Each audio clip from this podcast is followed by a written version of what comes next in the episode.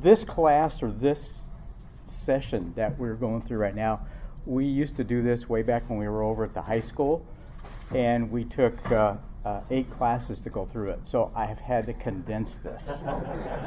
um, and I may have over condensed it. I have no idea. So we have no idea timing wise how we're going to do. But we'll just start walking through it. Um, I do want to try to get to the last, at least get to the last section, mainly because you'll see on your outline it says debt. And I always think that that's a hot topic, something that we can talk about. So, um, so what I'll do is that I'll just start and we will go through this. I mean, I, and again, I haven't been through this in years, so bear with me as uh, we kind of fumble our way. A lot of scripture, a lot of quotes. So I'll be reading a, quite a bit of this because, you know, we, we rely on godly men, um, you know, who uh, who use scripture in order to be able to to uh, figure out where our hearts need to be, and that's exactly what this class is all about: is build so that we can analyze our hearts. So, what I'm going to do is I'm going to go through kind of a quick outline here of what we're going to do and what we're not going to do in this class. So, uh, so this class is basically it's it's not to tell how to achieve your financial goals. It's basically to provide answers on how to formulate your financial goals. So it gives you the tools, the things to remember. Um, we're not going to talk about securities. Uh, but we're going to talk about security. We're not going to talk about insurance. We're going to talk about assurance. And we're not going to talk about principle, but principles. And a lot of the things that we go through today are going to be based on principles. You get principles and do's and don'ts. A lot of it's going to be principles. And it's, it's, it's things that the scripture will tell us to, to stay away from or to go after. says we're not going to do a net worth calculation on your assets, but we will see how God measures your life's worth and see how you are doing with that. Uh, today, we are not going to talk about investments, taxes, cash flow, insurance. We must first take a close look at what God has to say about money and his kids, his children. Okay, so Martin Luther once said, says there are three conversations necessary in a Christian's life conversation of the heart, and that's what you guys are doing. Conversation about the mind, that's what you guys are doing. And now we're going to talk about conversations of the purse. So, now, one other thing, one other caveat that I need to throw in, and that is that uh, each one of us, you know, uh, we still um, have sin in our lives, and it's something that we deal with and battle with all the time. And I'm not up here because I'm an expert. I'm up here because I've got some information I can dispense to you and basically help you understand what money means in your life and your assets and stuff like that. So I'm going to quote John MacArthur. He says, My family expects me to do everything I preach. I've made mistakes. You've made mistakes. So we're here to talk about the mistakes that have been made and what can we do in order to correct them. Now, the last thing that last rule I want to go over is um, seek God's counsel. Seek godly counsel. And that's Psalms 1:1. Blessed is the man who does not walk in the counsel of the ungodly or wicked. So guess what? When you guys are dealing with this subject, seek godly counsel. I find that too many times guys will go to ungodly counsel and they make big mistakes. So that's the, caveat, the caveats. Okay, so now you'll see in the outline on the very top, you'll see a quote. And Smedley, if you guys, I don't know if anybody here has taken, was H3, it's now called the Trust. Um, and you guys may do this afterwards. But Smedley will have what he calls a homiletical proposition guess what? This is the homiletical proposition. This is we, all we are and all we have, we received from God. Consequently, we and all our possessions belong to Him.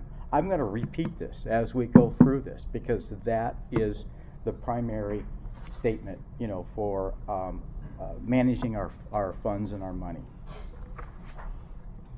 Now, some of this stuff you guys already know about, and some of it's going to be review, some of it's going to be help you pull things together. But we're going to go over some of the basics first, and that's the first one is He is Master. And I'm going to use a lot of scripture in order to basically reaffirm that, to point it out. And uh, I, be honest with you, I hadn't been through this for a while, and it's like, oh my goodness, I forgot about all this stuff. I forgot about how important it was in my life. So it, I think it'll help all of us kind of get get to the point where we all have the same mindset as far as what God says about our, our, our funds and our and our life. Um, how you view God determines how you live. One of 250 names, 250 names that God calls Himself. One of them is called Master. Psalms 135 6. Whatever the Lord pleases, He does in heaven and in earth. Isaiah 45 6 and 7. That men may know from the rising and setting of the sun that there is no one besides me. I am the Lord, and there is no other, the one forming light, creating darkness causing well being, and creating calamity. I am the Lord who does all these. 1 Chronicles 29 11 through 12. Everything in the heavens and earth is yours, O Lord, and this is your kingdom. We adore you as being in control of everything. Riches and honor come from you alone, and you are the ruler of all mankind. Your hand controls power and might and it is at, our, at your discretion that men are made great and given strength. So, the name that best describes God's part in our stewardship is He's Master. So, the question is, is that do you, have you acknowledged that He's Master? And it's not just verbally, it's in your life, in your lifestyle. Okay, let's look at the Bible, let's see what the Bible says about how God is our master in the area of money and possessions. Okay, we're going to start with ownership. Psalms 24, 1 through 2. It says, The earth is the Lord's and all it contains, the world and those who dwell in it. Haggai 2 8. The silver is mine, and the gold is mine, declares the Lord of hosts. Psalms 50:10. For every beast of the forest is mine, the cattle on the hills. It, it, this is all through, especially the Old Testament. So the question is have you transferred in your mind ownership of, of what you own, of what you have, your earnings? do do when we acknowledge God's ownership, every spending decision becomes a spiritual decision. So do you pray about your spending decisions? So no longer do we ask Lord, what do you want me to do with my money? It's stated this way instead. The question is is this, Lord, what do you want me to do with your money? You may have earned it, but it's still not yours. It says when we have this perspective, spending and saving decisions are equally as spiritual as giving decisions. So you most of us generally pray about giving. Do you pray about spending? So consequently, we own all of our positions belong to him. It's all his. And until you get that perspective, it's difficult to move on to the next steps that we're going to look at. So the question is do you acknowledge that God owns everything? Everything meaning everything you that's in your possession. If he's the master, do we act like a slave? And slave in Greek is doulos. And every place in Scripture where it says bond servant, that's doulos, that's slave. Genesis 1 1. In the beginning, God created the heavens and the earth. So he created us. We know that. 1 Timothy 1 18 and 19. Knowing that you were not redeemed with perishable things like silver and gold from your futile way of life inherited from your forefathers, but with precious blood as of a lamb unblemished and spotless, the blood of Christ. We were purchased by the blood of Jesus. 1 Corinthians 6:20 we have been bought with a price. So there's two ways that God owns us. What are they? Yes, exactly. Through creation, he created us and he redeemed us. So we are slaves to Christ and a slave has no legal rights. We belong entirely to the master who has complete control slaves cannot own anything. So you go back to the the the, the our purpose and what we are. We're a slave, and a slave does not own anything. Romans six sixteen. Do you not know that when you present yourselves to someone as slaves for obedience, you are slaves of the one whom you obey, either of sin resulting in death or of obedience resulting in righteousness. So slaves have to be obedient. So it comes back to that same phrase that we started off in, in the beginning. All we are and all we have we received from God. Consequently, we and all our possessions belong to Him. I need to drill that in your head. I mean, that needs to be there. If, if, if, over time we get wound up in our, our activities and our job and raising a family and, and, and everything that's going on around us, you have a tendency of forgetting that because you get busy and you don't pay attention. So the next up, the next item that we got to look at is contentment. So to, to learn to be content, must rec- you must recognize God as the owner. So it's a progression. Recognize God's the owner. Now let's talk about contentment. Um, if you believe you own even a single possession, then the circumstances circumstances affecting that possession will be reflected in your attitude. Do you recognize that? Let me give you an example. How do you feel when you buy a new car? How else? Dreadful. you, you keep it clean. You like to wash it. As time goes by, you don't like to wash it. so, so okay. So the next question is: is how do you feel when the when the new car is dented two days later? So can you say this? Can you say this? Well, God, I don't know why you wanted a dent on the side of your new car, but you certainly have a big one. so, so you know that's kind of how the attitude that we need to have. Um, if something favorable happens to that possession, then you're happy. If something bad occurs, you'll be discontent. So contentment can can take over fairly quickly. It is far easy to think that the possessions we have and the money we earn are entirely result of our skills and achievements. We must understand and believe that we have not earned the right of their ownership.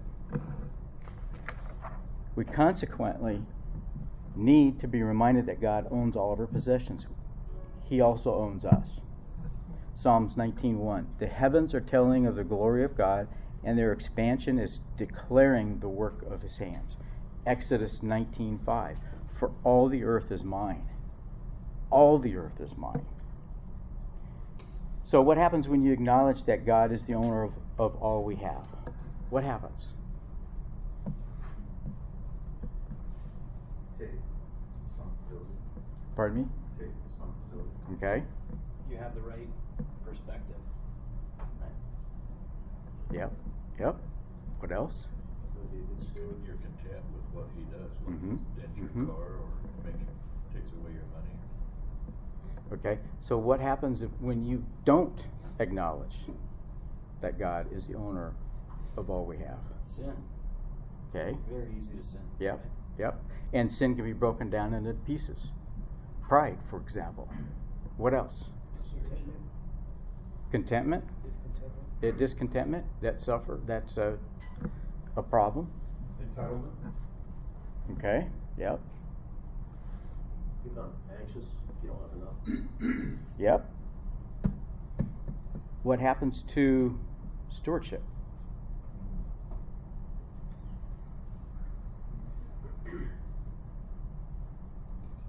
So that's going to be one of the next categories we look at is stewardship. But stewardship suffers. And we'll define exactly what stewardship is. What happens to your giving? And I dare say that everybody in this room, including myself, have had that problem. What else? What else happens?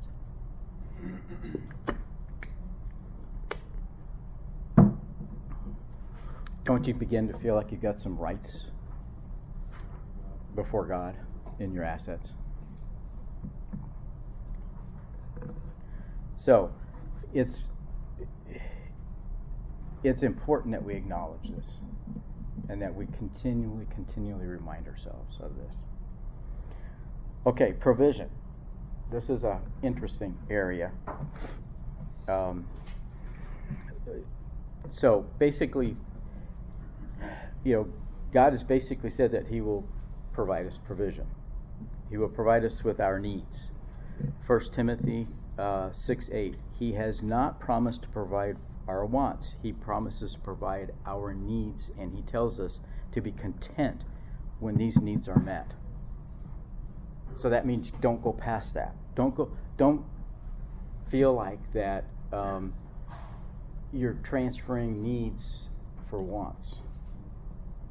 So contentment in this area in 1 Timothy 6, 7, and 8. And if if we have food and covering, with these we will be content. This is another measure of having turned over ownership. So that's pretty narrow. So what's the difference between a need and a want? And, and let, let's also be honest. Almost all of us have our needs met. Yeah. This is we. So basically, what we're looking at then is the wants. This is we don't have what we want, what we what we want and desire. We say the wrong thing. I need a new car. It's not correct. Basically, you should be saying I I want a new car. Because a, a new car is not a need; it's a want. So 1 Timothy, Timothy 6 8. If we have food and covering, with these we shall be content. A new a need is a is a basic necessity of life: food, clothing, and shelter. So God's part in helping us reach contentment is that He has obligated Himself to provide our needs. He has not promised to provide our wants. So here's some rules pertaining to wants. Philippians 4:19, and my God shall supply all your needs according to his riches in in glory in Christ Jesus. Be content when God does not grant your wants. Be very grateful and give thanks when he does grant your wants. Remember that you are only a custodian of his assets. So, come back to the same phrase again. All we are and all we have we receive from God. Consequently, we and all our possessions belong to Him. So, what's discontent? It is not discontent to want a new car or a washing, new washing machine. Okay, the problem is is to be discontent with the old car or washing machine when you cannot afford the new. What does that usually lead, lead to? Yeah, that's why we're going to talk about that at the end. A good measure of one's discontent and dissatisfaction is consumer debt. Um, people buy things they don't need with money they don't have. And discontent is the beginning of covetousness, desiring more than one needs, desiring what another other possessions, and being greedy. So here's some scripture verses real quick that I, I just. In fact, you know what? Let's let's have you guys look them up and read them. So who wants to look up Deuteronomy ten fourteen? Right over here, and Leviticus twenty five twenty three. Right over there. Uh, Job forty one eleven. And then Colossians 1:17. I'll do Colossians. Okay, Deuteronomy. Behold, to the Lord your God belongs heaven and the heaven of heavens, the earth with all that is in it. Okay, Leviticus 25:23. The land moreover, moreover shall not be sold permanently, for the land is mine, for you are but aliens and sojourners with me. Uh, Job 41:11. Who has given to me that I should repay him? Whatever is under the whole heaven is mine. Colossians 1:17.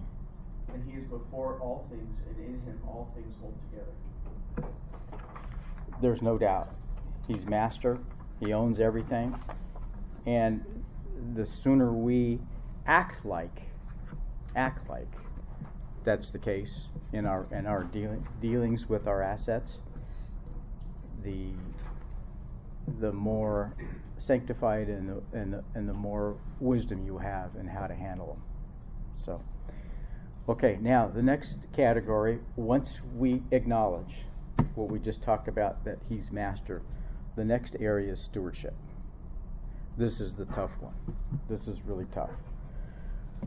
Okay, unless we understand his absolute ownership and see our relationship to him as our owner, we cannot approach the subject of stewardship in a meaningful way. Stewardship doesn't look like it's supposed to if you don't acknowledge that he owns everything.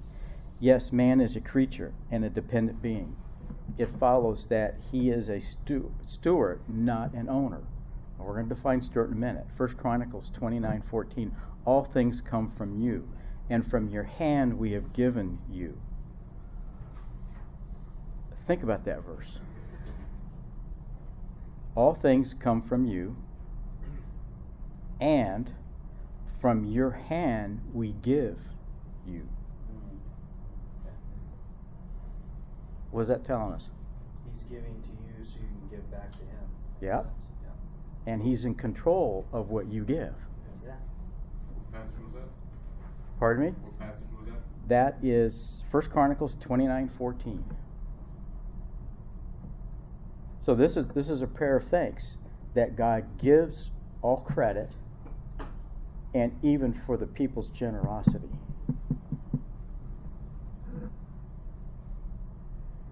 So what's a steward? So the Greek word used for stewardship means economy. All right. And so let me define that. It's careful management of wealth, resources, avoidance of waste by careful planning and use, thrifty or thrifty use. So you are in control and you are managing the assets, just like a slave, just like what a slave back in Rome. You know, slaves would manage the owner's assets. Could you repeat that definition? Uh, careful management of wealth, resources, avoidance of waste by careful planning and use, thrifty or thrifty use.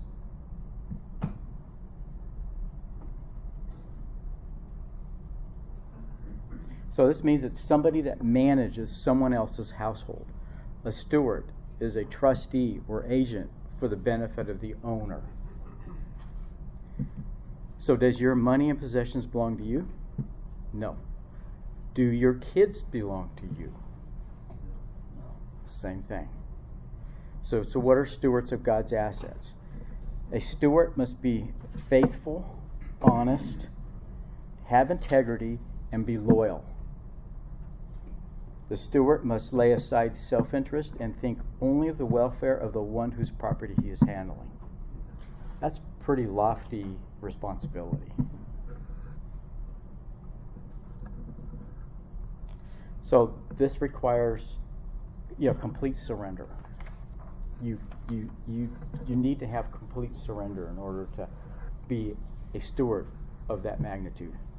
Romans 12:1 mm. Therefore I urge you brethren by the mercies of God to present your bodies a living and holy sacrifice according to God. This is your spiritual service of worship. Have you yielded your whole life to the Lord Jesus Christ? That's the question.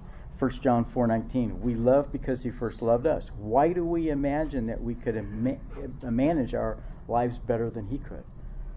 Comes back to the same old thing. You're the slave, we're the steward.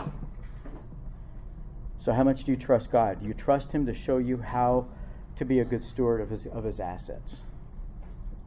That needs to be in your prayers regularly. The love of Christ now controls me. Any property I have, as well as my life itself, is seen as a divine stewardship. So, if the above is not a part of your life, then your attitude about giving is not spiritual. This comes first, then giving.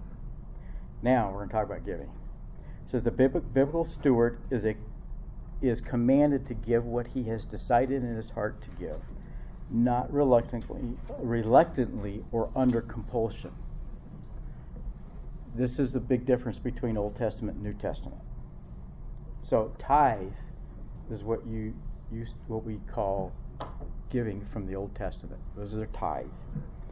It was an obligation commanded to the Israelites under the law, and the tithe portion of what you gave was 10%. Genesis 14:20 He gave he gave him a tithe of all. So we are not under the law but are under grace.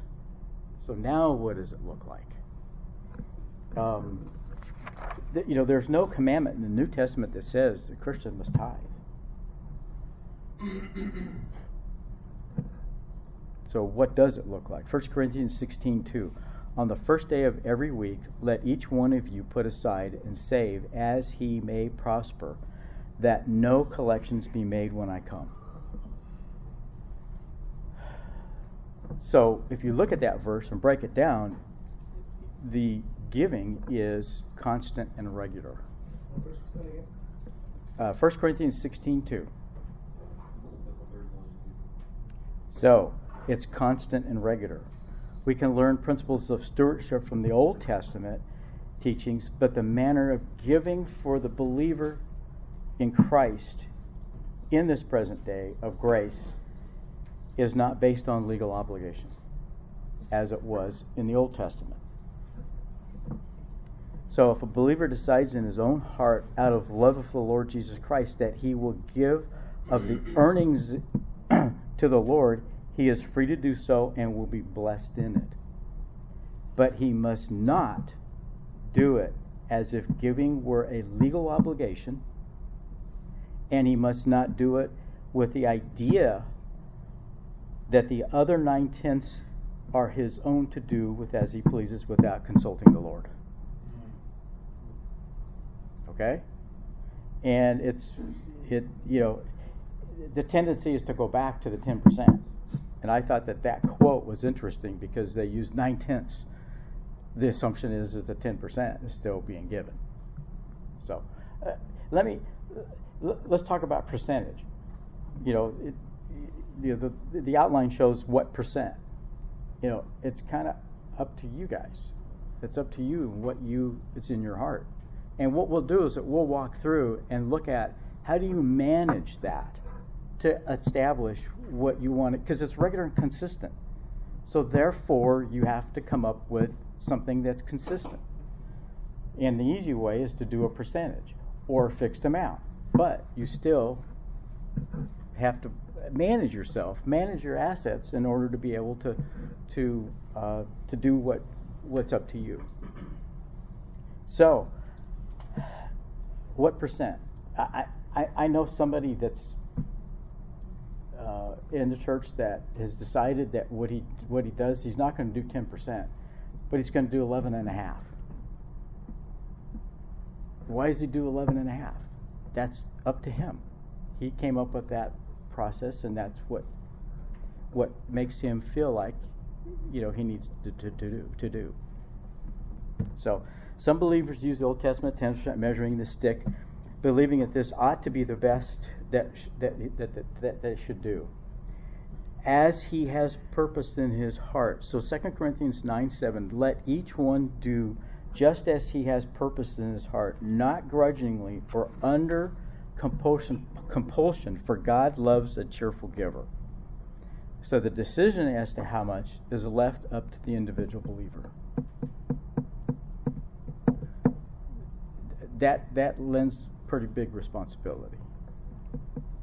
And you'll be surprised some of the statistics that I tell you when, when we get to that section. We have no right to tell other believers that they ought to give. It is our obligation to instruct others in the Word of God and its principles of stewardship. It is each one as he has purposed in his heart. So Psalms 37 4 would be another verse to take a look at. We're not going to cover it right now. Luke 19 8. And then look at it, which is Zacchaeus. You know, he, he did, what was it, 50% of what he had? So let's take a look at the rules for giving. First of all, first of all, it's uh, do not give begrudgingly or under compulsion. That's the first one. Be a careful giver and a cheerful giver. Still meet your primary obligations. 1 Timothy 5 8. The true motive in giving is not to receive something in return, it is a love towards God. Obligatory giving, especially if one tries to lay the obligation on another, is a form of legalism. And random, careless, occasional giving is a form of antinomian, antinomianism, which is grace will abound. And this this brings up an interesting quote from uh, Martin Luther. Martin Luther, and I'm going to abbreviate it because it was a quite lengthy quote. Basically, he says some Christians are like a drunkard who gets on a horse and he's so drunk that he can't stay on the horse and he falls off on the left side. Gets back on the horse and he's still too drunk and he falls off on the right side. So one side's legalism and one side is grace will abound. So it's like you can't stay on the horse. You've got to stay in the middle. You're, it's not either either side. It's in the middle. So the decision on how much is left up to the individual. Okay, let's let's go back to the list. Um,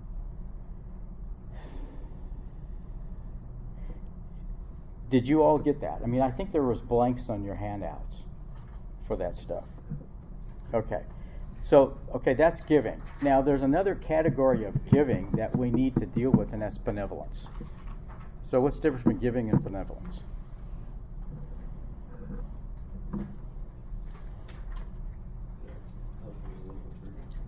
Pardon me? Giving to the members of the church, helping the church.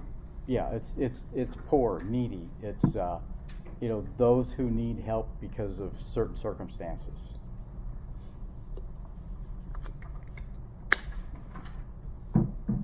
So Deuteronomy fifteen seven through eight. That's that is a a good verse group of verses to look at to see what our responsibility is pertaining to benevolence. Let me just read read through it. It's a little lengthy, but let's let's walk through it. If there's a poor man with you, one of our brothers in any of your towns in your land which the Lord your God is giving you, you shall not harden your heart, nor close your hand from your from your poor brother, but you shall freely open your hand to him, and shall generously lend him sufficient for his need in whatever he lacks. Beware lest there is a a base thought in your heart saying, The seventh year, the year of remission, is near, and your eye is hostile towards your poor brother, and you will give him nothing. Then he may cry to the Lord against you, and it will be a sin in you. You shall generously give to him, and your heart shall be grieved when, when you give to him. Because of this thing, the Lord your God will bless you in all your work and in all your undertakings. For the poor will never cease to be in the land. Therefore, I command you, saying, You shall freely open your hand to your brother, to your needy and poor in your land. So, do you guys understand the seven year scenario? And that's where, if it's just before the seven, at, at the end of every seven years, whatever debts and stuff that, if you were a, a debtor or a, or if you loaned people money, that had to be forgiven in the seventh year. It just wiped the slate clean. So basically, it's saying is if just before the seventh year, you know you're that's going to be wiped clean because they basically talked about loaning him the money, and so therefore you're never not going to get it back, and so you withhold it because I'm not going to I'm not going to give him the money and then not get it back. So it's it's all motive basically. Is that why uh, he's saying don't harden your hearts? Because there's this accounting Yes. of debt over those six years. And you're like, Yeah. where's that money? Don't don't money? withhold it because you're never going to get it back because Yeah. you you assume when you loan it that you're going to get it back. Hey, it's seven years. Yeah, so it go. it's basically giving. It's giving up that asset to help somebody and not expecting it to get, to get it back.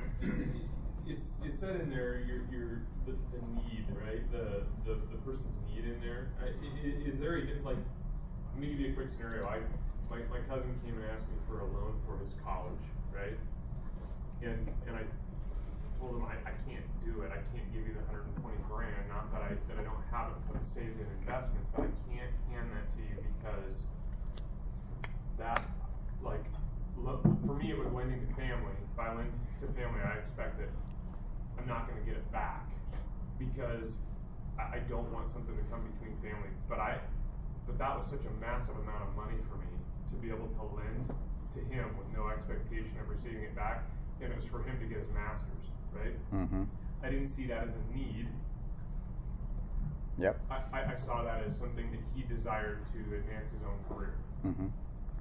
Is there a difference here, or should I, I mean, maybe I had a totally wrong perspective on that, and I'm open to that. Okay. What do you guys think? I think he's right. I think there's a difference between a need and a want. Okay. To be able to, I mean, we're, we're commanded to provide needs for our family. We're not commanded to give to every want that they have, right? Okay. And I've, I've, in situations that way, I've always assumed that if I can't afford to lose it, I probably shouldn't do it.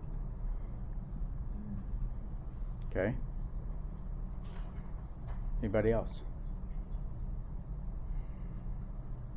Okay, so in, in this particular situation, and, and I mean, there's probably several right answers, several wrong answers in this, but you know, you're not talking about somebody that's indigent, poor, just as needing having basic needs to be covered.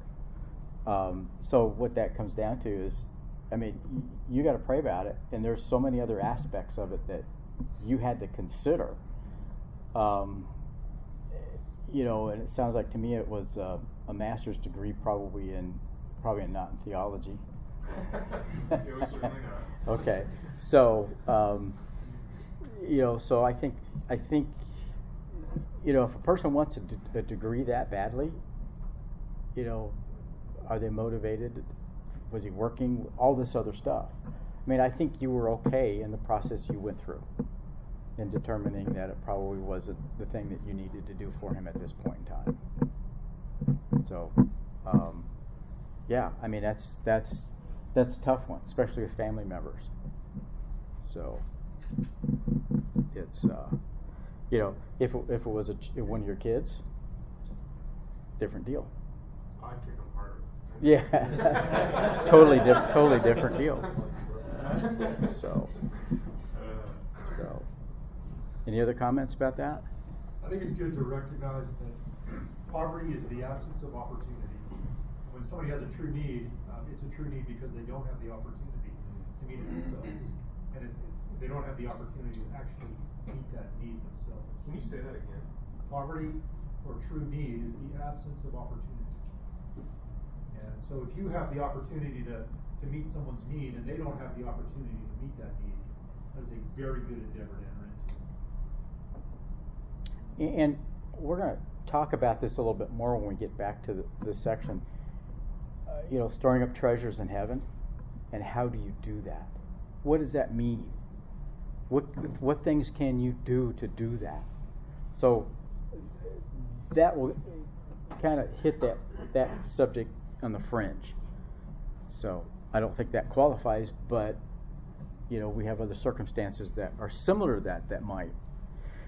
So, um, okay, our giving to the church should only be the beginning of our giving, not not the limit. So, you got giving and benevolence. These are two areas that we have responsibilities in. Offerings are used to meet the needs of the poor. You minister to Christ when you give to the poor. Here's a couple verses, you know, to look at.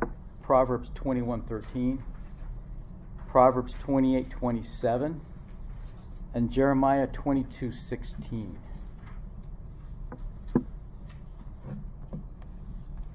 So John 3:16 says this, "For God so loved the world that he gave his only begotten son." Uh, so because because God loved, he gave. So love's got to be the motivator here for our giving. Um, and yeah, you you have to look at it as some sort of so also some a, a means of of obligation, but love's got to still be the main motivator. Um, give it give as, as as if to the Lord. Otherwise, it's only charity. Um, if it is to the Lord, it's an act of worship. So you're worshiping God, basically, in your giving. Acts 20, 20 35. It is more blessed to give than receive. Matthew 6 21. For where your treasure is, there will your heart be also. Do you guys have um, a passion? So, is your passion with the church? Is your passion something that goes on inside the church? Do you have a passion to help somebody, to pick somebody out that needs help? You need to look for a passion. And, and this could not just be money, it's t- your time. So, giving is not God's way of raising money, it's God's way of raising people into the likeness of His Son guess what? He doesn't need your money. I mean, he already owns it, he owns everything. He's trying to influence you.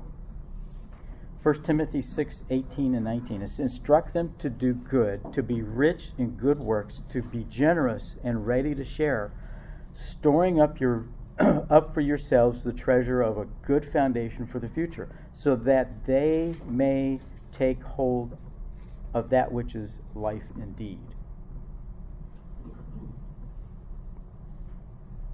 Let me let me read a portion of that again. To be rich in good works, to be generous and ready to share, storing up themselves to the tre- themselves for the treasure of good of, of a good foundation for the future. Think about that verse.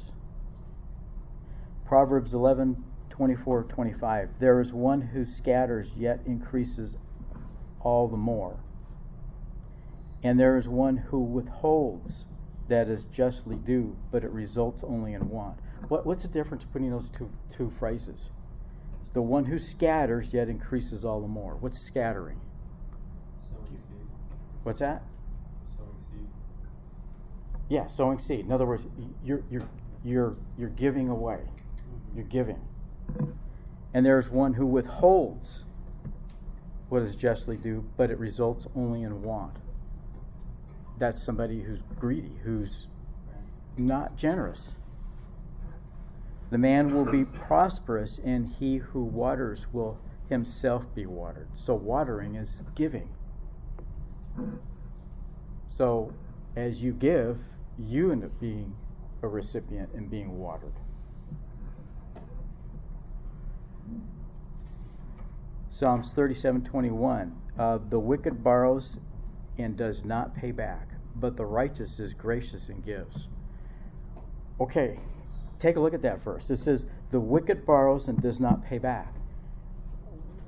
Okay, so you got borrowing as the subject in the in the first phrase, but it says but, so that means they're linked. The second phrase is linked to the first phrase. The righteous is gracious and gives. There's no thing talking about borrowing in the second phrase. So what what's the implication here? Righteous don't borrow. That's what it Okay. Sounds like. Okay. Okay. If you borrow, it's difficult to give, Yeah. right? So I, that's that's the connection between the two. It seems like they're disconnected, but there is a cause and effect. Is it also saying give even though you know this individual is living in wickedness? Or I, I think of the prodigal son and the father gave, right? And then the son bounced. And then when the money ran out, because God was his belly, he was driven toward repentance because he knew that he was living wrong. Um, I have a really personal situation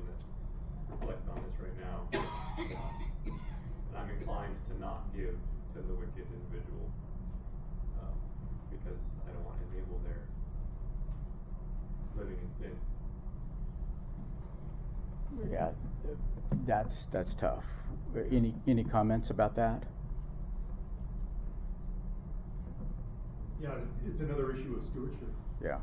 Uh, it really is an issue of stewardship. These resources are the Lord's, and what would be a pleasing use of the Lord's resources?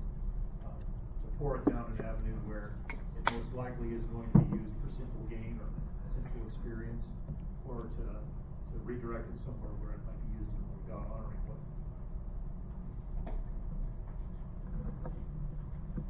Yeah, I, that's that that one to to me would require much more study and and counsel. So, yeah. Well, that helps a lot.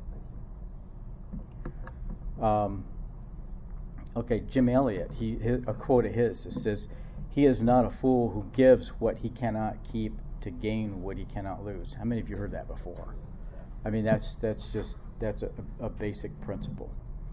Um, what we can keep after life is what we give away during our life. Think about that for a minute.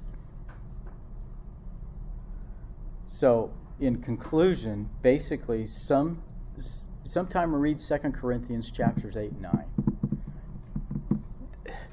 It's very enlightening. That is a that that is a uh, two chapters that deal with giving and the principles under the New Testament, under Christ.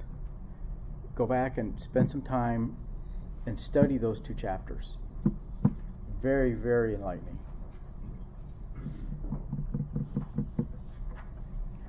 Um, so, giving of self, you know, to the Lord, it follows that ev- everyone uh, belongs to God. So we know that.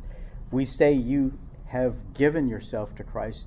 Do you show it in your actions? It says your money is the acid test. If you go back and you and if you do an analysis of your of your finances over the past several months, does it reflect where your heart is? So, uh, 2 Corinthians 8 5, and that's again, you know, in 2 Corinthians chapters 8 and 9. But 8 5, you know, talks about generous giving follows personal dedication. What, let, let me, let me ask, let me, and I think I covered this, may cover this later on, but I just want to bring it up now to be thinking about it. The more you have, the more generous you should be. Right? So, true wisdom with money begins by accepting God's ownership, and that wisdom provides the framework for your financial disciplines. Faithful stewardship promotes good planning, spending, budgeting, investing, and managing God's money. Giving becomes a reflection of what God has done for us. We are the recipients of His grace, and He creates in us a desire to be gracious also. Paul expressly said he was not commanding the believer to give, he suggested and encouraged them to give as a way to provide the security of their love. Let them show their love in reality. So that's what I'm saying is that your finances will reflect where your love is. Paul describes giving voluntarily as being obedient, 2 Corinthians 9:13. Uh, giving tests the genuineness of your faith.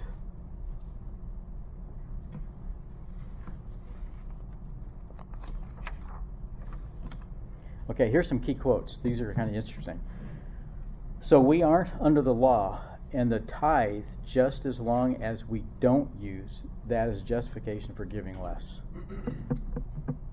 That's why I think the guy does 11.5%. Giving is the only antidote to materialism. You guys see that true?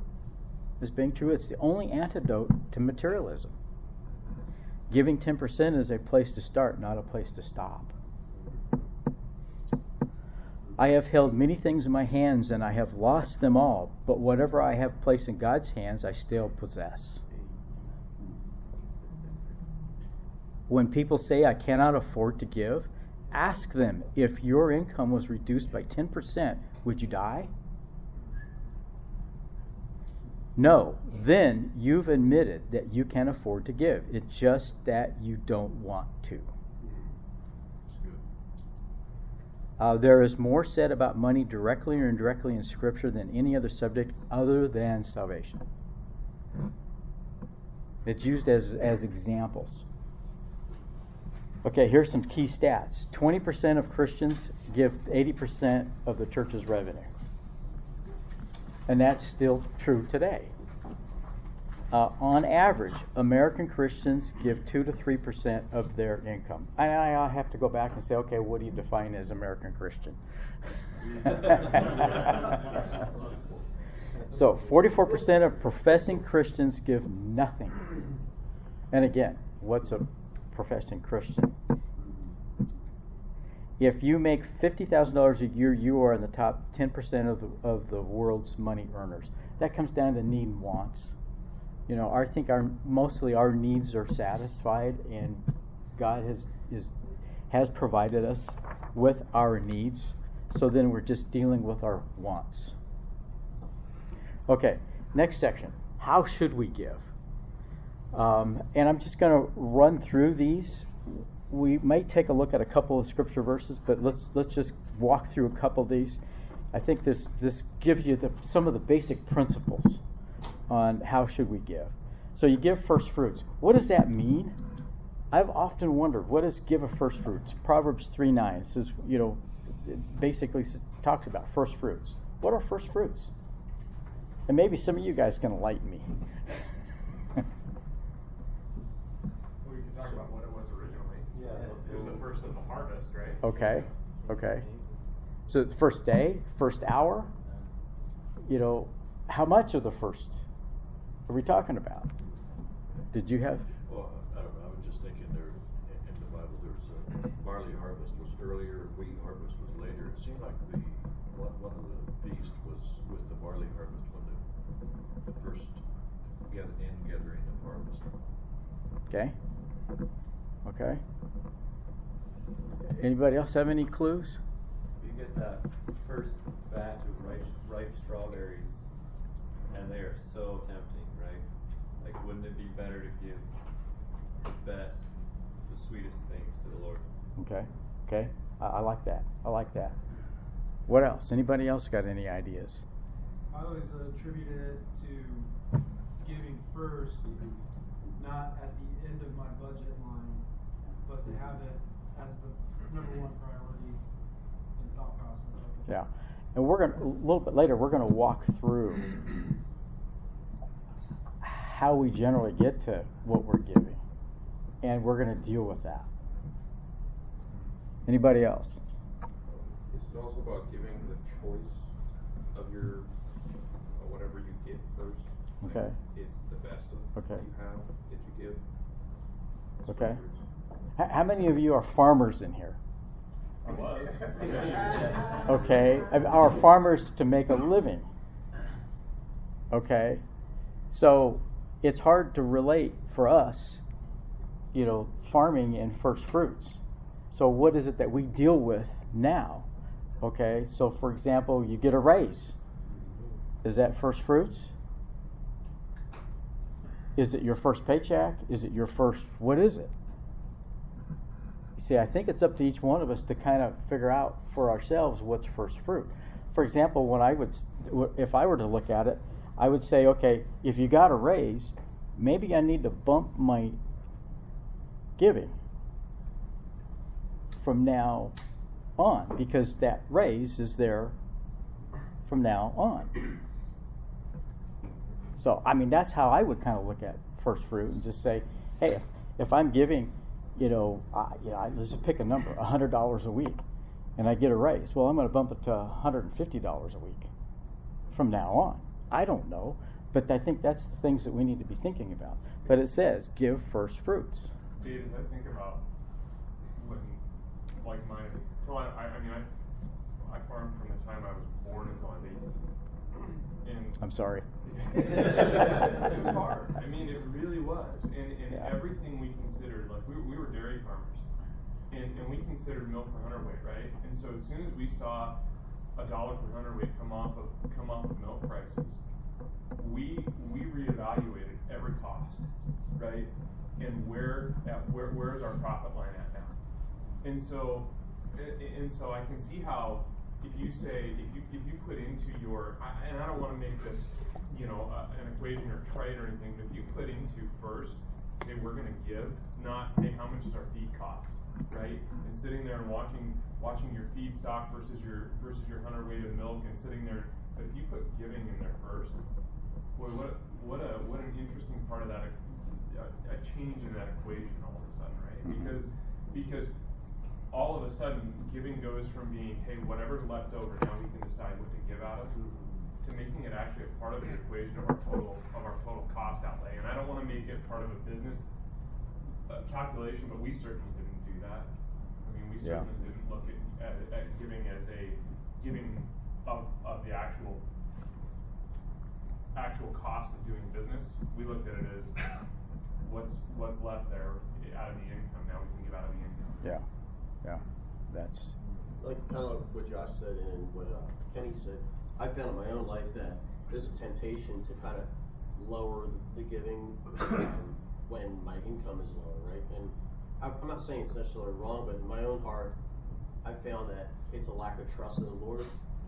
And so when I I just said, you know, if God's going to provide, I'm going to stick with the percent that I had in my head. Um, he always provides, yeah, and it's just it's a huge blessing. yeah, Doesn't have to be a lot. yeah. I think consistency is though is important. Consistency, Yeah. absolutely. Yeah, and if you think about it, consistency is important to the church Mm-hmm. because you know the church has got fixed expenses, payrolls to take care of, and stuff like that. That doesn't change. It's there every single week. And so consistency is important that, that funds come in in order to be able to cover those expenses. You don't want this. So, okay, give proportionately. 1 Corinthians 16 2. Um, proportionately, what, what does that mean? It's according to your ability. Uh, give sacrificially. 2 Corinthians 8 23. 8 2 and 3. Um, let's read that. Somebody would somebody pull pull that up real quick and read it? First Corinthians? Corinth, Second Corinthians, eight, two and three. In a great deal of affliction, their abundance of joy and their deep poverty overflowed in the wealth of their liberality. For I testify that according to their ability and beyond their ability, they gave of their own accord. Okay, so give sacrificially. Um, how do you give sacrificially? What is that verse telling us? They may have gone without something that they would have had otherwise. Okay, all right.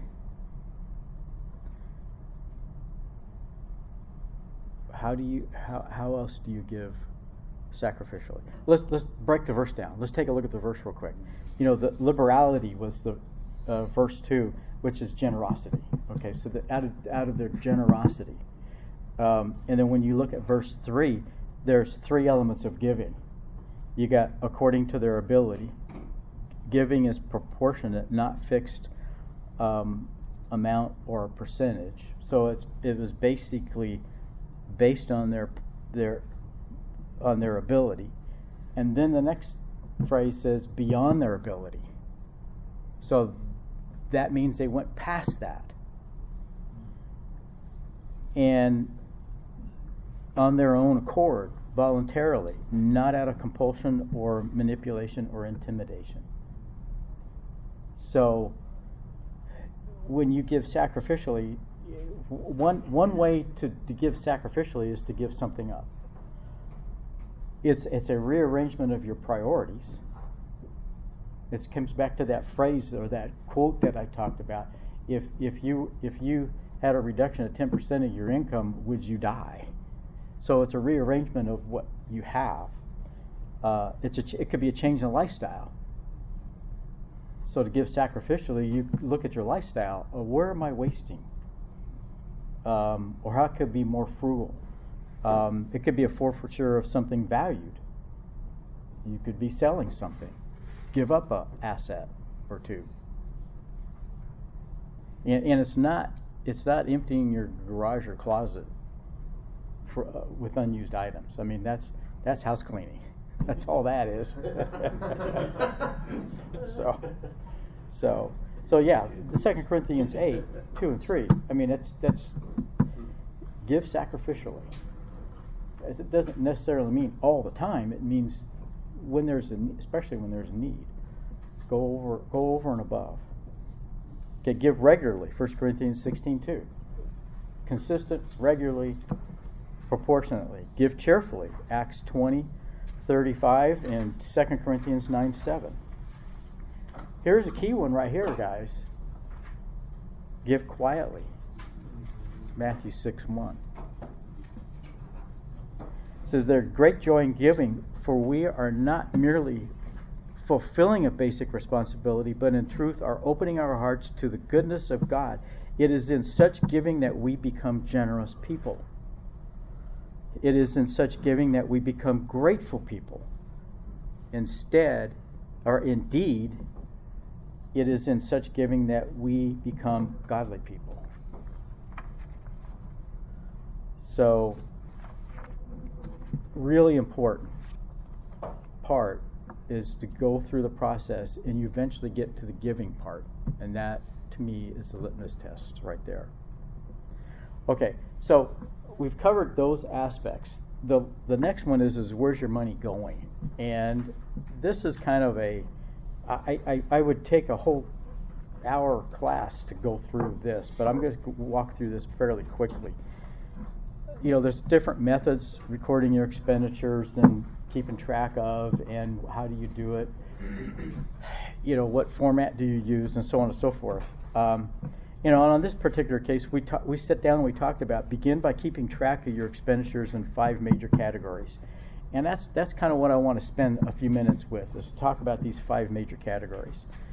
You got you got giving and offering, taxes, savings, debt payments, and spending, and then spending you'll see below that is broken down in those into, into those other categories. And again, the reason why you want to find out where your money's going is how do you come up with a plan to determine if you need to make some changes. So this is the first step: is that you've got to got to be able to, to kind of keep track of what's going on. It doesn't mean that every expenditure for the entire year has got to be ac- accounted for. Sometimes I just tell people, do a sample, take two or three months, accumulate that, add it up, and take a look and see what what, what have you done. What did you do during that three month period of time? That's probably a pretty good reflection of the entire year. So it's just a matter of getting to a point where you can come up with a plan. Without a plan, you know, you're not going to know what, what you need to change, what you need to take a look at, what you need to be praying about. So anyhow, we go through these these five categories. There there is a reason why we have these five categories the way we have them. But let's talk about let's talk about these five. I want to, I want you guys to help prioritize each one based on what's fixed, what is a requirement, let's put them on, on the board. So, okay, and let me give you an example of what I mean by that. Let's take, let's take the first one, which uh, nobody can deny this, and that is that something that's fixed that you generally don't have much that you can do about is taxes. So taxes is the first thing that comes out of your paycheck. And there's a reason why that comes out of your paycheck first. Okay? So that's money that you don't get to touch. Now you might get you might get refunds because you overpaid them. But I'm not talk about, talking about that. I'm talking about the taxes. So the first item is taxes.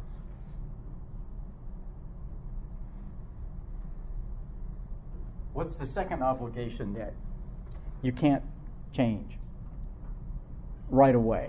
Right away. Okay? All right.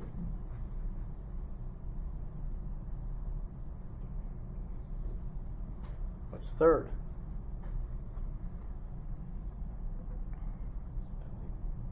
Spending, you gotta have food, you gotta have a house.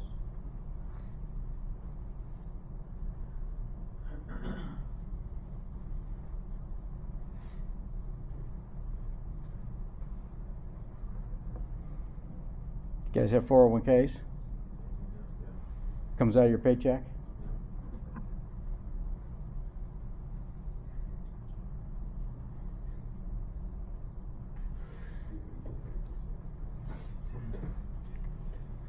What's the last one?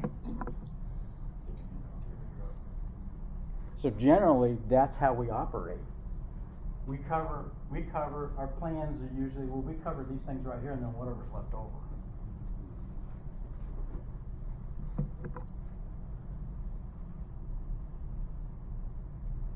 So what do you guys think about that?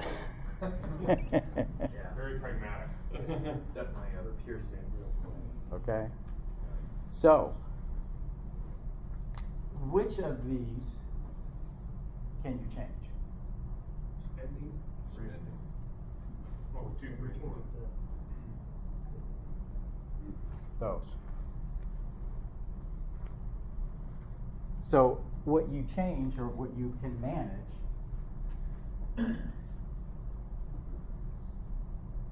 are those.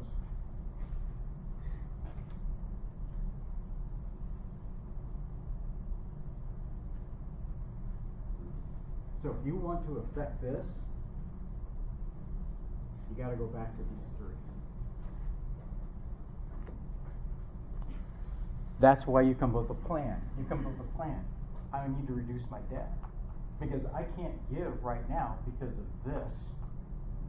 So you come up with a plan. How do I get take get this down so I can do this?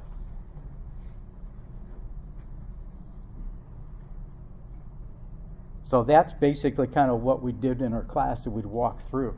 We would have percentages set up for underspending categories and give range of percentages to be looking at. It changes for it's different for everybody. We had lar- large ranges for some of these items. Let me give kind of give you an idea. Food 10 to 15 percent, transportation 10 to 15 percent, housing 25 to 38 percent. So it's those type of percentages you would look at to, to, to be a litmus test for what what are you spending.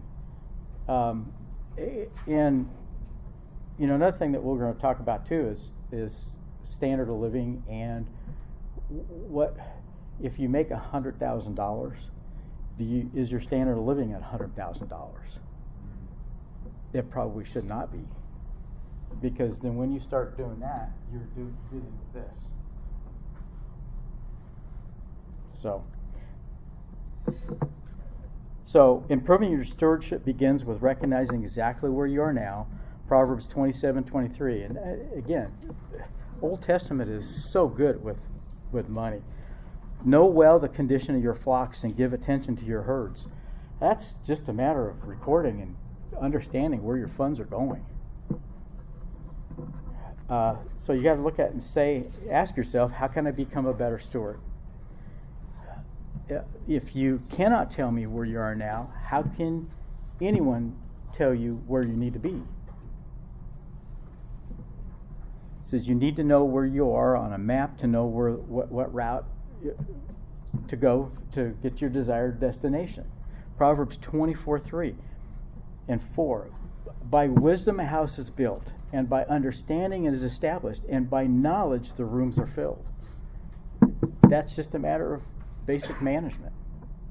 So the more learn, learn, you learn about your spending habits, the better you are and be able to be to make necessary changes. So th- this is to me this is the key right here. In being able to make changes is understanding where you are with that. Okay, the Bible does not dictate one particular standard of living for everyone. Scripture does provide principles that we should consider. And these principles, again, are all over the Old Testament. So you go, go you generally go through the process to record and figure out where you are and what you're spending. And some of you guys know where every dime is going. And that's good because you are paying attention and you need to need to know that in order to be able to, to make changes. Okay, so then then you figure out where you are, and then you also all of a sudden want to come up with a plan. So what do you do with that? How do you go through that process? So without a plan, we become reactors and, and responders rather than action initiators. So you you guys need to control this and figure out what your plan is, and it's up to you to come up with it. Now, your spouse is going to provide you with a lot of information and a lot of input. And so, but it's up to you to basically sit down and say, okay, let's talk about doing this or doing this, changing this or changing that. So, um, you know, so the idea is that you need to plan wisely, develop a financial plan which has a purpose and direction that honors God and provides for your needs. We cannot separate our finances from our daily walk with Christ because financial decisions are spiritual decisions now it's stuff that you need to be praying about.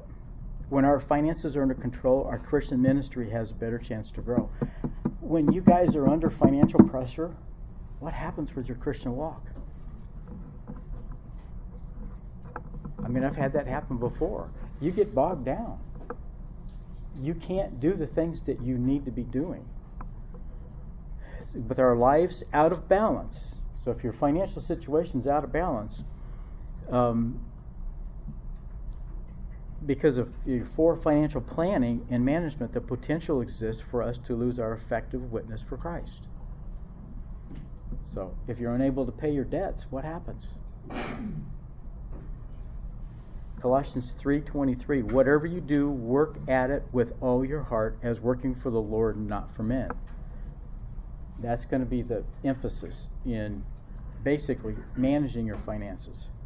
Setting goals. A goal is a simple measure measurable objective towards which you believe God wants you to move. So Ephesians 3:20, he is able to do immeasurable more than all we ask or imagine according to his power that is at work within us.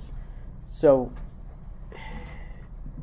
yeah, it's just um, you, you got to set goals and then you got to pray about it. And and and again, when you set goals, and you decide on what you think needs to be done in your finances, you need to go to go to prayer for that. And for lack of, love, of a better word, be demanding with God.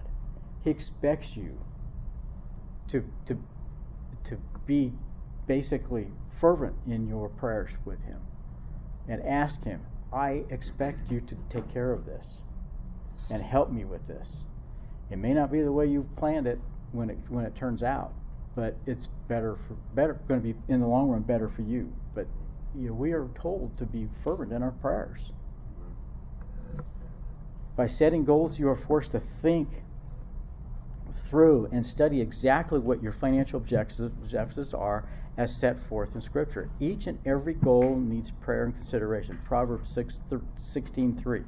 Commit to the Lord whatever you do, and your plans will succeed. Proverbs 16:9.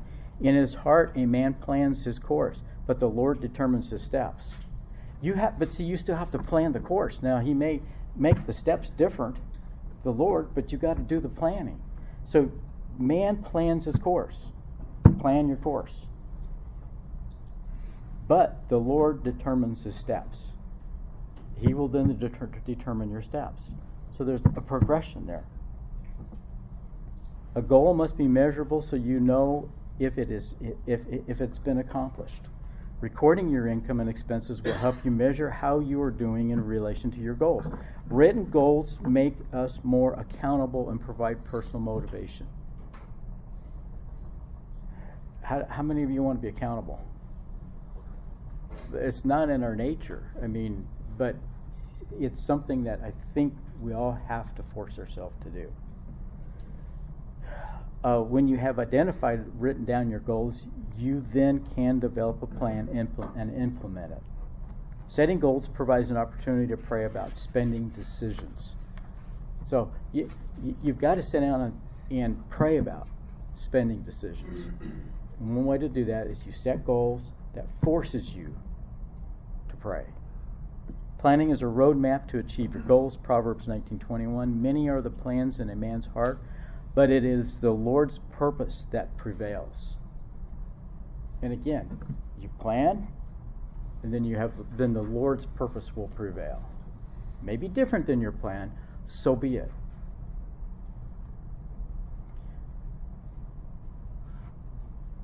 You guys have it in your handout. I think you've got a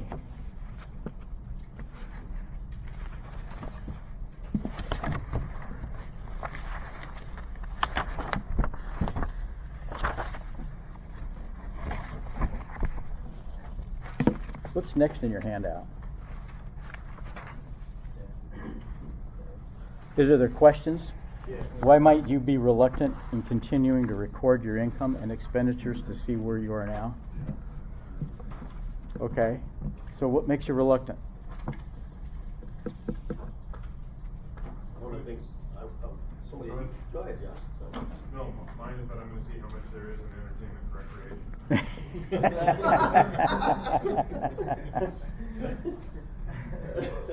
Okay. A few years ago, I went through something where, you know, I literally didn't have the money, right? And so, um, and I, I was pretty good with it, but I had situations where like, they were just, for whatever, you know, got allowed. And, um, so I just actually didn't even budget for about a year. I was just like, forget it. It's just, I can't do it. Um, uh, and so then I just was, you know, that was one of my things, just the frustration of not having, it, you know. That wasn't a good decision though. Yeah, yeah. You know, the reluctancy is that eh, how many of you want to see your mistakes and your errors?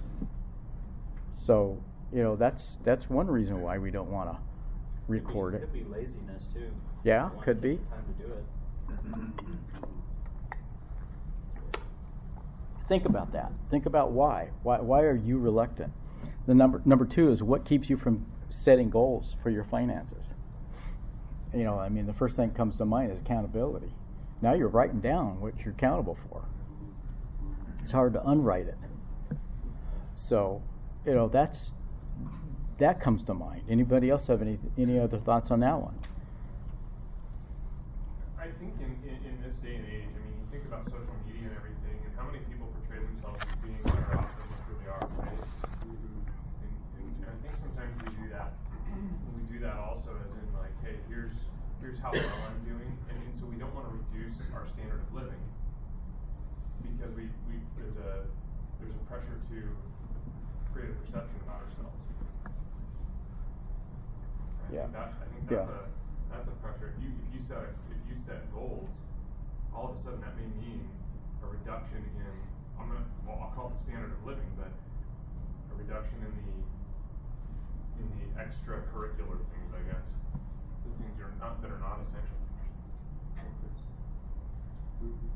Life gets harder. Yep. Yep. I this for guys going through this process is not part of our nature. It seems like it's difficult to go through this. So okay. So what risk do you take when you set up a plan to achieve your goals? What risk do you take? You might fail. Yeah. Yeah. So it's, it's hard to ask directions.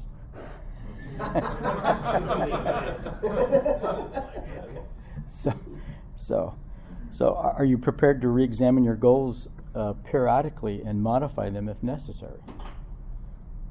You know, it, that takes time. How many of you like to sit down and record all your expenditures?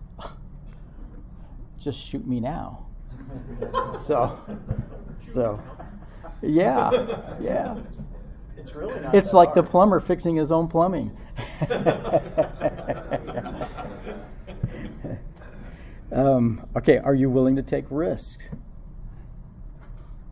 You know, all- of it's at risk. You know, from the standpoint of of having to commit time, energy, and you know, uh, in things that that's just y- y- w- there's other things we'd rather do type type of situation, but it, but this is pretty critical. So, so don't let fear, time constraints, lack of knowledge, or the discomfort of, staying accountable to a plan paralyze your activities. That's just about the risk. One thing that was really helpful to me was seeking counsel from other people. Um, and usually I don't have a problem asking questions, but when I had to put certain things on display, it was it was a little tough. But that really helped me just kind of. There were things that I just didn't know that some of these guys had been making decisions with money that were really helpful. Yeah. So then, by God's grace, I was able to attack it again. Yeah. I see the fruit of it. So anyway, Yeah. One area that you counsel is big, is right there. Yeah. I've got books here, a whole pile of them. I mean, you guys can look at them after class. It's some of them may be out of out of uh, print, but Larry Burkett is one of the big art, big authors and all this stuff, and his big deal is eliminating debt. That's that's counsel that you need to look at to help with that area because that is so difficult. But there's ways of doing it, and so that would be one area to seek counsel on. Um, so that's like a risk to our pride, Yes. sharing. Are are is that what you're referring to willing to take some risks, or are you saying invest it? Well, yeah, your pride, um, the risk of failure, the risk of, of, you know, not being disciplined, uh, coming to, to that realization that I'm not disciplined. I can't. I am having a hard time doing this. The pr- the pride and or the the idea of somebody. It's it's like how many of us like to stop and ask for directions and seek counsel you know that's that goes contrary to our, our nature is is is to expose yourself to somebody else of the of the mess you've got and to, in order to get advice so it's a lot of that stuff let me let me kind of read some of the things here that that are reasons why we have a hard time um, Okay, examining how we've spent God's money can bring feelings of guilt when we think of our past mistakes. Um, in order to plan, you must know where you are now. Financially, you must record your income and disbursements to know what needs to change to accomplish God's goals. So, guess what? Change. We get stuck in a groove. We don't like getting out of that groove. We're comfortable there. Change just is not easy. A lack of planning presents the possibility of our inability to reach our God given goals and potential. So, if you don't plan, you can't get there. Many do not want to plan because a plan places limits on us and makes us accountable. The accountability is huge. I, I, how many of you volunteer for, for accountability? you don't. Uh, planning provides an opportunity to, to pray about spending decisions. And I think the planning part puts you in the position where you have to pray about it because it, you feel out of control.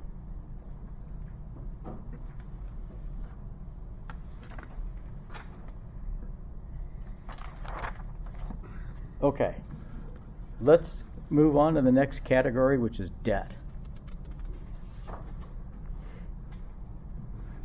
Okay, so in our society today, what is debt used for?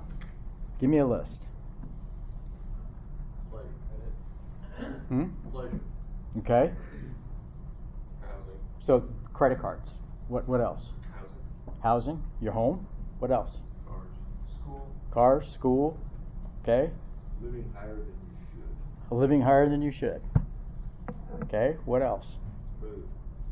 What's that? Food. Food? Okay.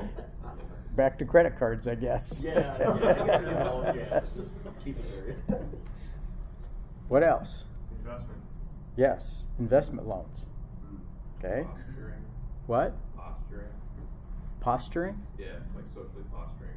Yeah, yeah, okay. I, I, I hear you. It's, it's that standard of living, pushing that up. What else? What about co-signing? Okay, so that's what that's used for. Now, the Bible deals with biblical principles on debt. It does not give you do's and don'ts. It doesn't say debt's not right or, or not, not acceptable. Okay? But it will give you some principles on how to, to respond to death. So the principle, a biblical principle is the biblical guide to keep you on God's path and out of the world's traps. So that's why we need to pay attention to it. Principles are given to us uh, clear as us clearly without, within God's path, so that we can experience His His blessings. To ignore them puts in, puts us in a constant state of jeopardy, in which Satan can cause us to stumble at any time. So, how many of you guys have stumbled because of debt? Okay? Proverbs 23, 22 3. A prudent man sees danger and takes refuge, but the simple keep going and suffer for it.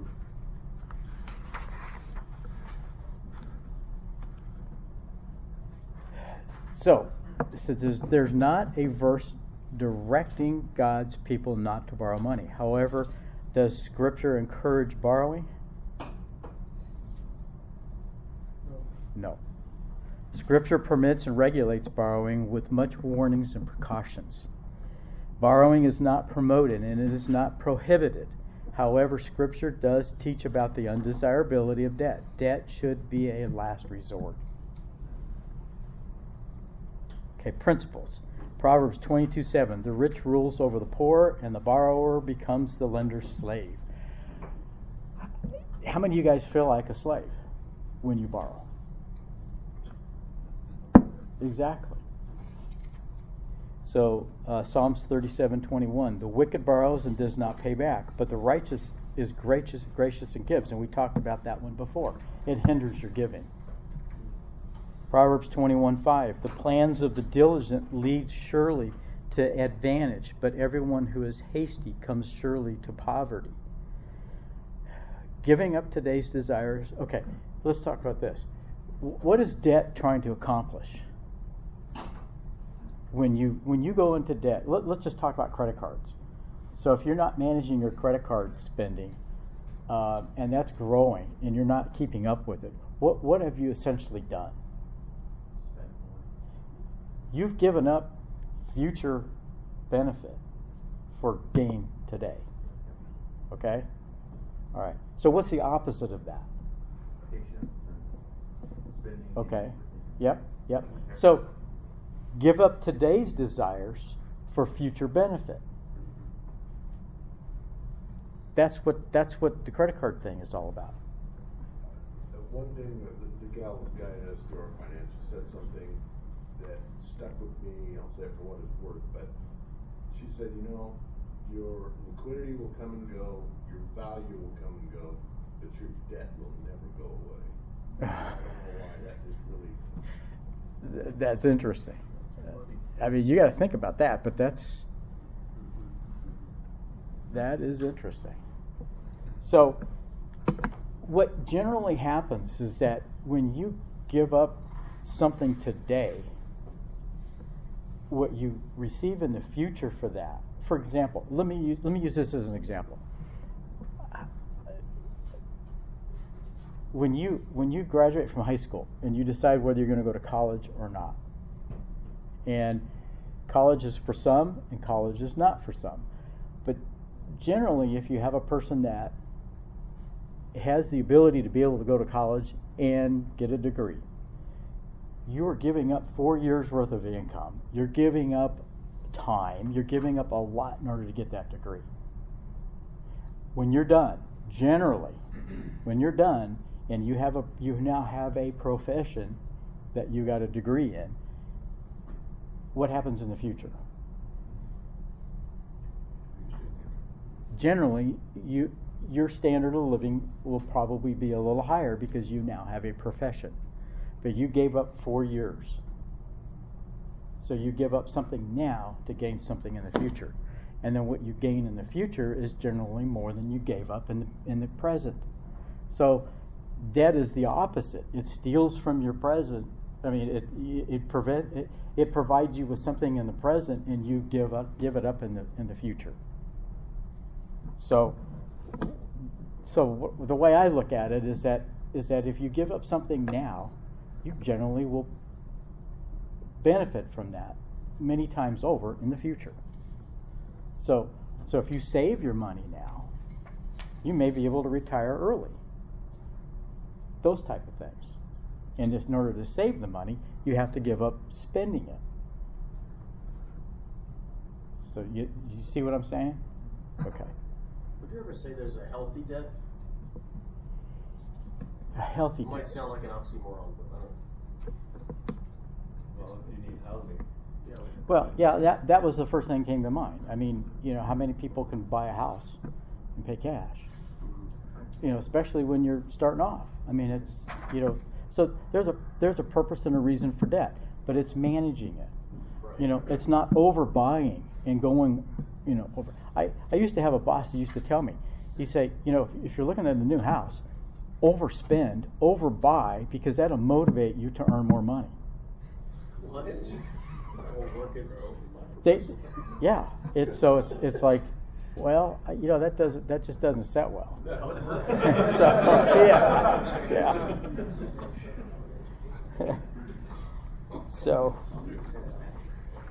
so so giving up today's desires for future uh, benefit, um, and, and you got this buy now pay later attitude out there. Um, you know, here's another phrase that has stuck in my mind: act your wage. Act your wages. Act your wage. Um, okay, diligent, done with the careful, steady um, effort, preserving and, and being careful. So, you know, it's, it, what it comes down to is that there's a place for debt, but you just have to, you have to be really careful and go slow and a lot of prayer. A lot of prayer. Um, you know, I, I always taught my kids on credit cards. You know, they say don't have credit cards. Well, if you manage credit cards properly, you know, it, it, it could be to your advantage. In the proper way, this basic thing is, is do not put anything more in your credit card that you can't pay off in, in, the, when it comes due. You pay the whole thing off and and basically credit card is nothing more than a than a checking account and that's how you treat it i'm not going to spend any more than what i have in that checking account so i have to make sure i have the money in the checking account to pay for the credit card so i mean how many people use cash nowadays how many people write checks nowadays it's it's just it's going away so so the, the and you have the debit card that replaces it you got to be careful with the debit card too so um, when you have fraud on a credit card, on a debit card, it's hard to get it replaced. So just watch out for that. Okay. Um, how much time we got? We, what, are we done at nine, uh, nine o'clock? Nine o'clock. Nine o'clock? Okay. Okay, I've got a lot of verses here um, on your handout. Spend some time and go back and, and look at those.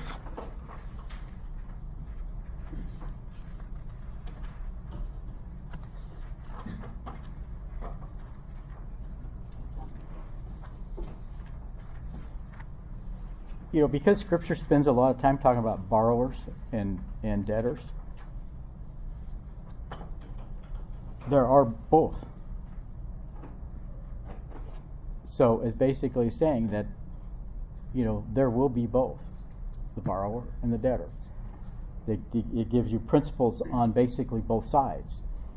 The side that you don't want to be on is the borrower when it's not necessary.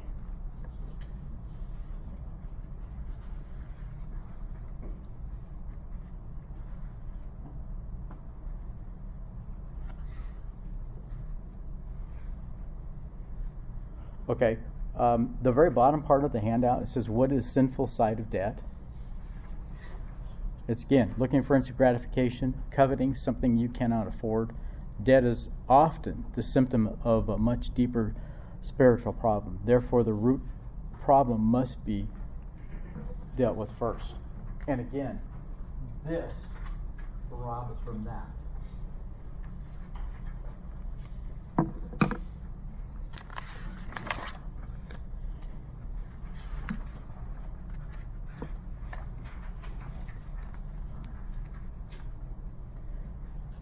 Okay, the uh, the next uh, page is uh, ten biblical principles from the Bible, as far as uh, you know, God's the source.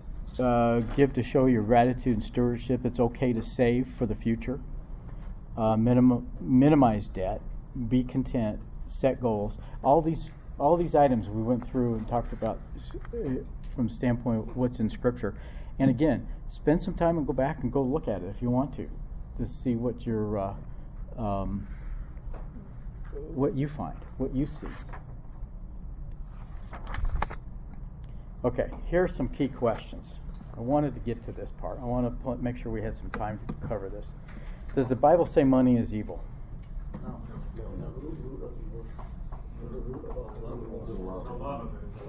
The love of it. Um, but money itself is not evil. And Deuteronomy 14 20, 24, money can be used to honor God. Is it possible to both follow God and make money? And make money? Okay. Um, so you should use money, don't serve it. Money makes a good servant to those who have the right master. That's why we went through the master part. And money makes a terrible master. Um, is it all, is it right for Christians to have material positions and enjoy them? Sure. Yeah. Uh, read Ecclesiastics. In fact, go through uh, Smedley's series on his preaching on Ecclesiastics. Ecclesiastics. The, the key is is that you don't put this stuff ahead of God.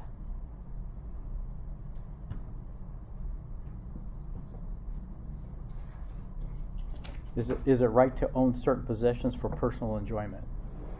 Kind of the same question. You know, we're, we're, we're here to enjoy the earth, even though it's not our residence, our main, you know, you know, we're, we're citizens of heaven. We're here temporarily, but still, the earth was placed here for our enjoyment. So, it doesn't mean that you put it ahead of God. You've got to make sure that you're where your priority is. So, how much can we safely keep?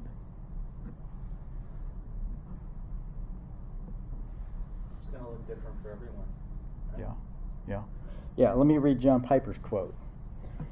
The issue is not how much a person makes. Big industry and big salaries are a fact of our times, and they are not necessarily evil. The evil is in being deceived into thinking a hundred thousand salary must be accompanied by a hundred thousand dollar lifestyle. God has made us to be conduits of His grace. The danger is thinking that the conduit should be lined with gold. It shouldn't. Copper will do. Those who happen to be rich simply as a result of circumstances, hard work, or wisdom have done nothing wrong. They must not withhold their riches, which are which are really God's, from kingdom causes, including helping the needy. So it comes down to that same that same thing that we talked about before, and that is that the more you have, the more you should be giving.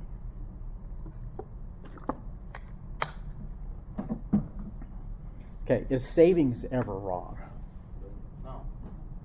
Okay, so if you go back and you can look at Proverbs, you know, six talks about the ant.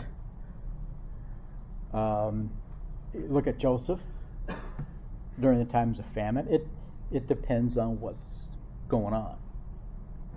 Um, so, what's reasons to save and reasons not to save? One of the reasons to save is so that you can give So you can give. above and beyond your regular giving. If Okay. There's a large one-time need for something else. Yep. Okay. What else?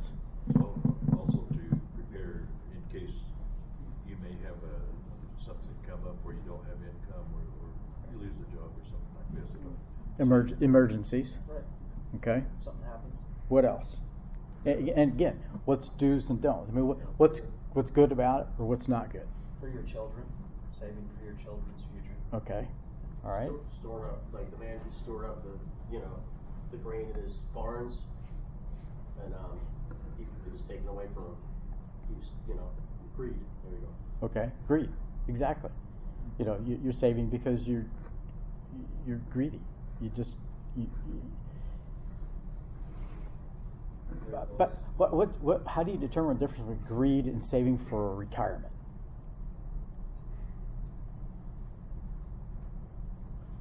If your goal is to be a millionaire, uh, if that's all it is, is just, I'd like to be a millionaire, it, it, that could be a, a greedy one.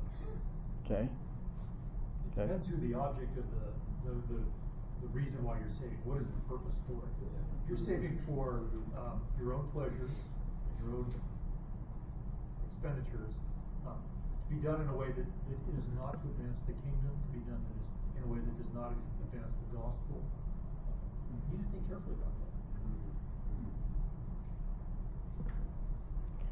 Um, what about saving for fear?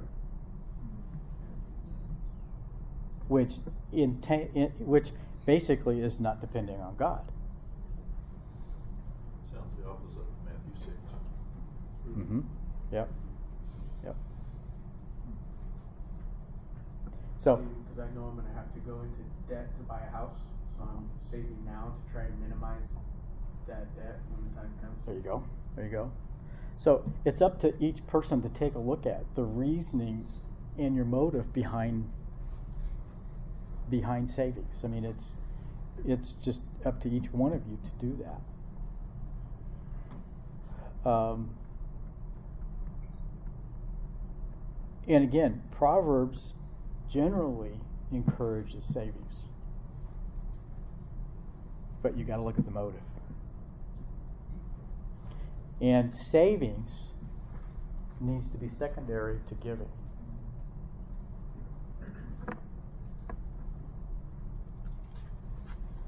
Okay, now here's here's the big question. How can you convert your earthly treasures to heavenly treasures? How do you do that? Give me some examples. Hold them with an open hand.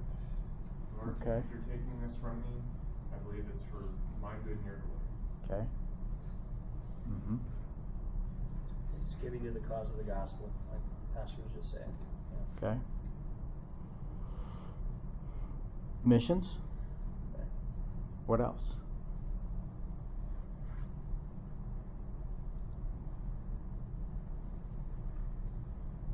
Probably benev- even benev- benevolence could come under that. Yeah.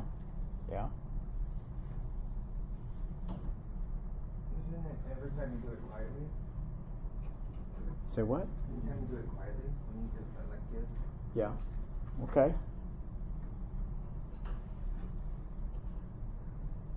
Yeah. it- Oh, go ahead, sorry, I didn't cut you off. no, it's just it's it's not. It, it, it, what comes to mind is the what was it? A scribe that stood up and boasted about his giving. Mm-hmm. So go ahead.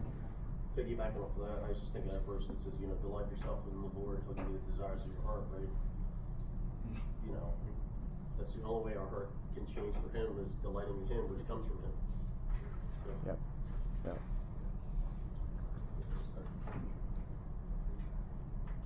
Anybody have any other examples?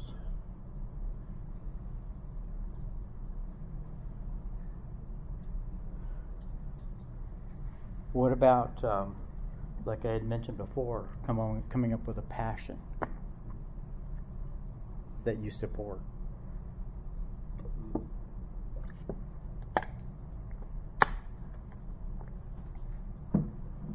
The, uh, and I mean, I'm, I'm just, um, how should I put this? I just want to bring this up because this is something that, you know, I think that the, uh, the church is hopefully going to get more involved with, and that is that, you know, we've got um, high school kids that are getting ready to go to college, and there's one university that, in, in, in my opinion, is one of the last true Bible colleges in the United States. They haven't bowed to the the pressures of social correctness at all. And that's Masters University. So, you know, throwing funds at these kids to help them go to that college. Is there a subset of priorities with giving as far as like local church, parachurch ministries, missionaries outside the body of your local church? Great question. Great question. What do you guys think? I think it depends on the individual. Um, you know, Jen and I, so I, I'm bonus monthly. So my salary, we have a specific portion that comes out of the salary for, um, for, uh, for this church. Then the bonus, we take a percentage and that is cut between, um, between PNG, benevolence and other missions. And that's how we treat it. The, you know, we know that we'll always, out of the bonus, be able to support the PNG stuff. And then the additional stuff that could be there, it goes to benevolence and missions. It, I think it depends on the individual. There's not everybody in this room that's bonus monthly, right? Most are not. But I think it's, that's why I think it depends on the individual. Yeah, yeah. What what what, what do the elders think?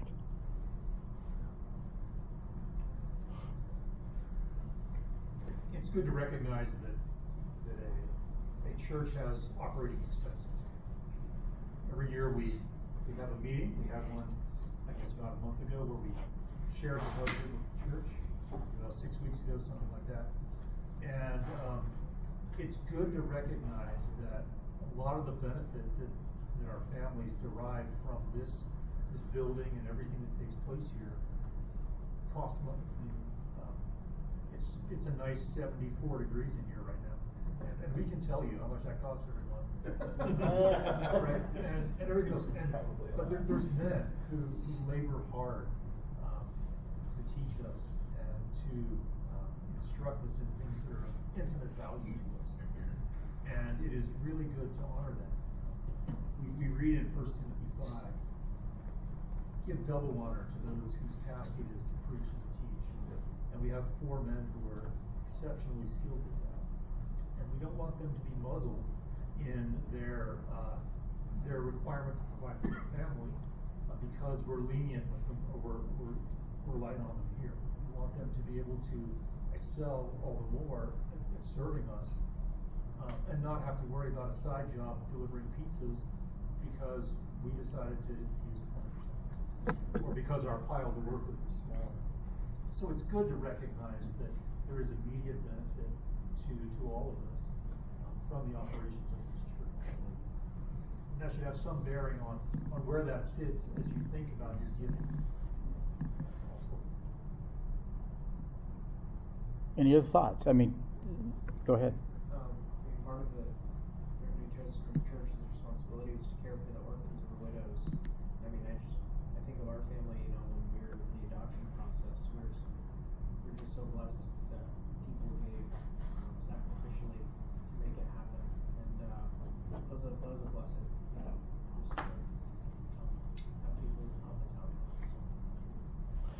you know, I think if you go back in the New Testament and you look at that, you see that they gave money to Paul for his travels and stuff like that. But their primary responsibility was to their church. So, t- to me, if you just follow the New Testament, the, our primary responsibility is to the church. And that's where the regular, consistent, proportionate, you know, amounts come. Then what do you do after that? You know, is it is it come out of abundance that you do other stuff? You know, the the, the missions to me is kind of a part of the church. So what you're doing in, in, in missions through, through our church is part of that. Um, I mean, uh, let me ask you this. Let's go take this a step further.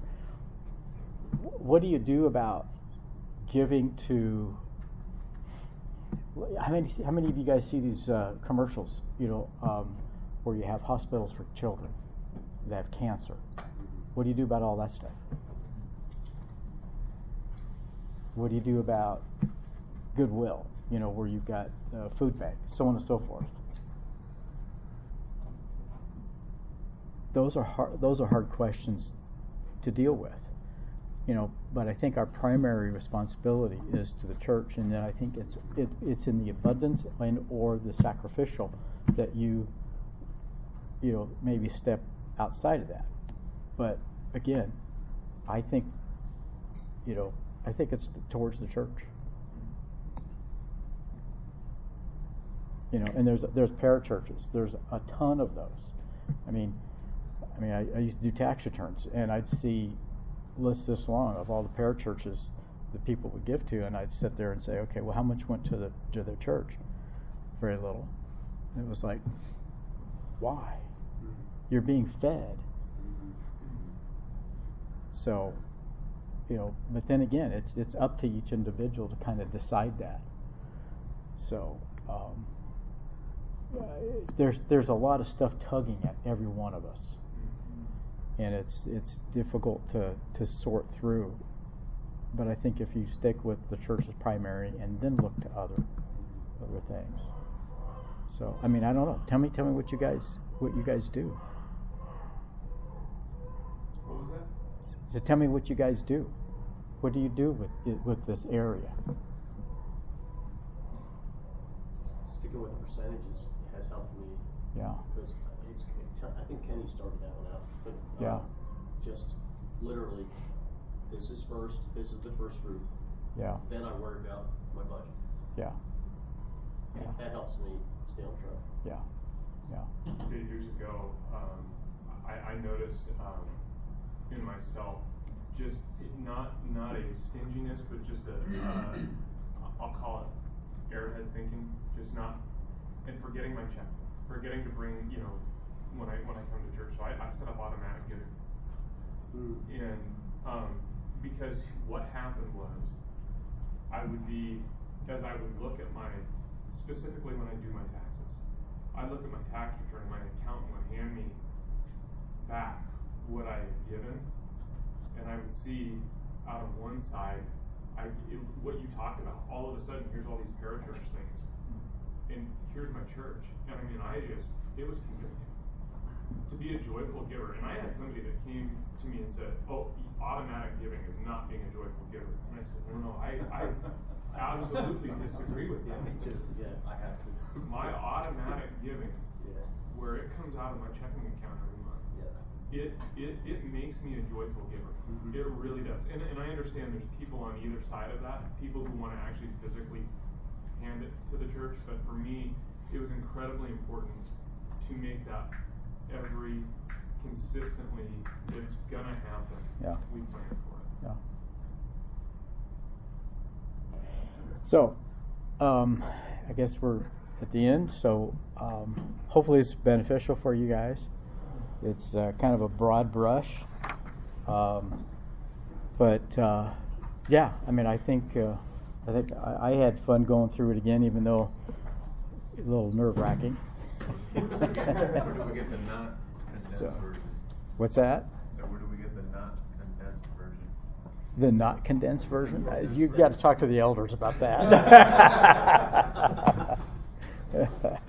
no, and what was interesting is that we would go through scenarios. I mean, we would actually have back then we had flip the flip boards, but we'd have we'd have uh, scenarios where we actually had dollars for each category, each item, and we'd have the class go through and analyze that person and say, okay, where can improvement be made here? So what I'm not doing is I'm not saying, you know, okay, let's put your information up here and let's analyze it. What we're doing is we're taking case, you know, test cases, you might say, and in some cases it helped people because they could see, well, I'm kind of in that situation, and so I think that was something that really helped a lot, is to look at that. And we, and we took a variety, those that had a lot of income and that those that had very little income. So, yeah. Dave, when we did that class back at Valley, um, I remember you, you guys sent out an email with like a spreadsheet, Excel spreadsheet Yeah. with like a pre-populated budget with formulas. Yep, yep. I mean, Laney and I went through that. We didn't have any kids. That was helpful. You know, we were trying to navigate budgeting apps and. Yeah. Um, So does it look like now that you've got kids? Yeah, I mean, it different. changes, doesn't it? Yeah, Yeah. Yeah, but no, Yeah. it was, that was helpful. Yeah. Just Thank you. a point of reference if you're starting from ground zero. Yeah. Um, knowing what to look for. Yeah. So. Yeah. So, okay, guys. Um, Matt, why don't you close in prayer and we'll be on our way. Lord God, I thank you again for Dave and for the wisdom you've given him, the time that he spent preparing this lesson. Lord, help us to go home and, and not forget it, but, but sit down, take the time, change our hearts and our position towards the things that you've given us, Lord. Help us to um, use those well, to glorify you, to give well, to, to not be constrained by the, the desires that, that tug at us, but to, to be disciplined, Lord. In your name, amen.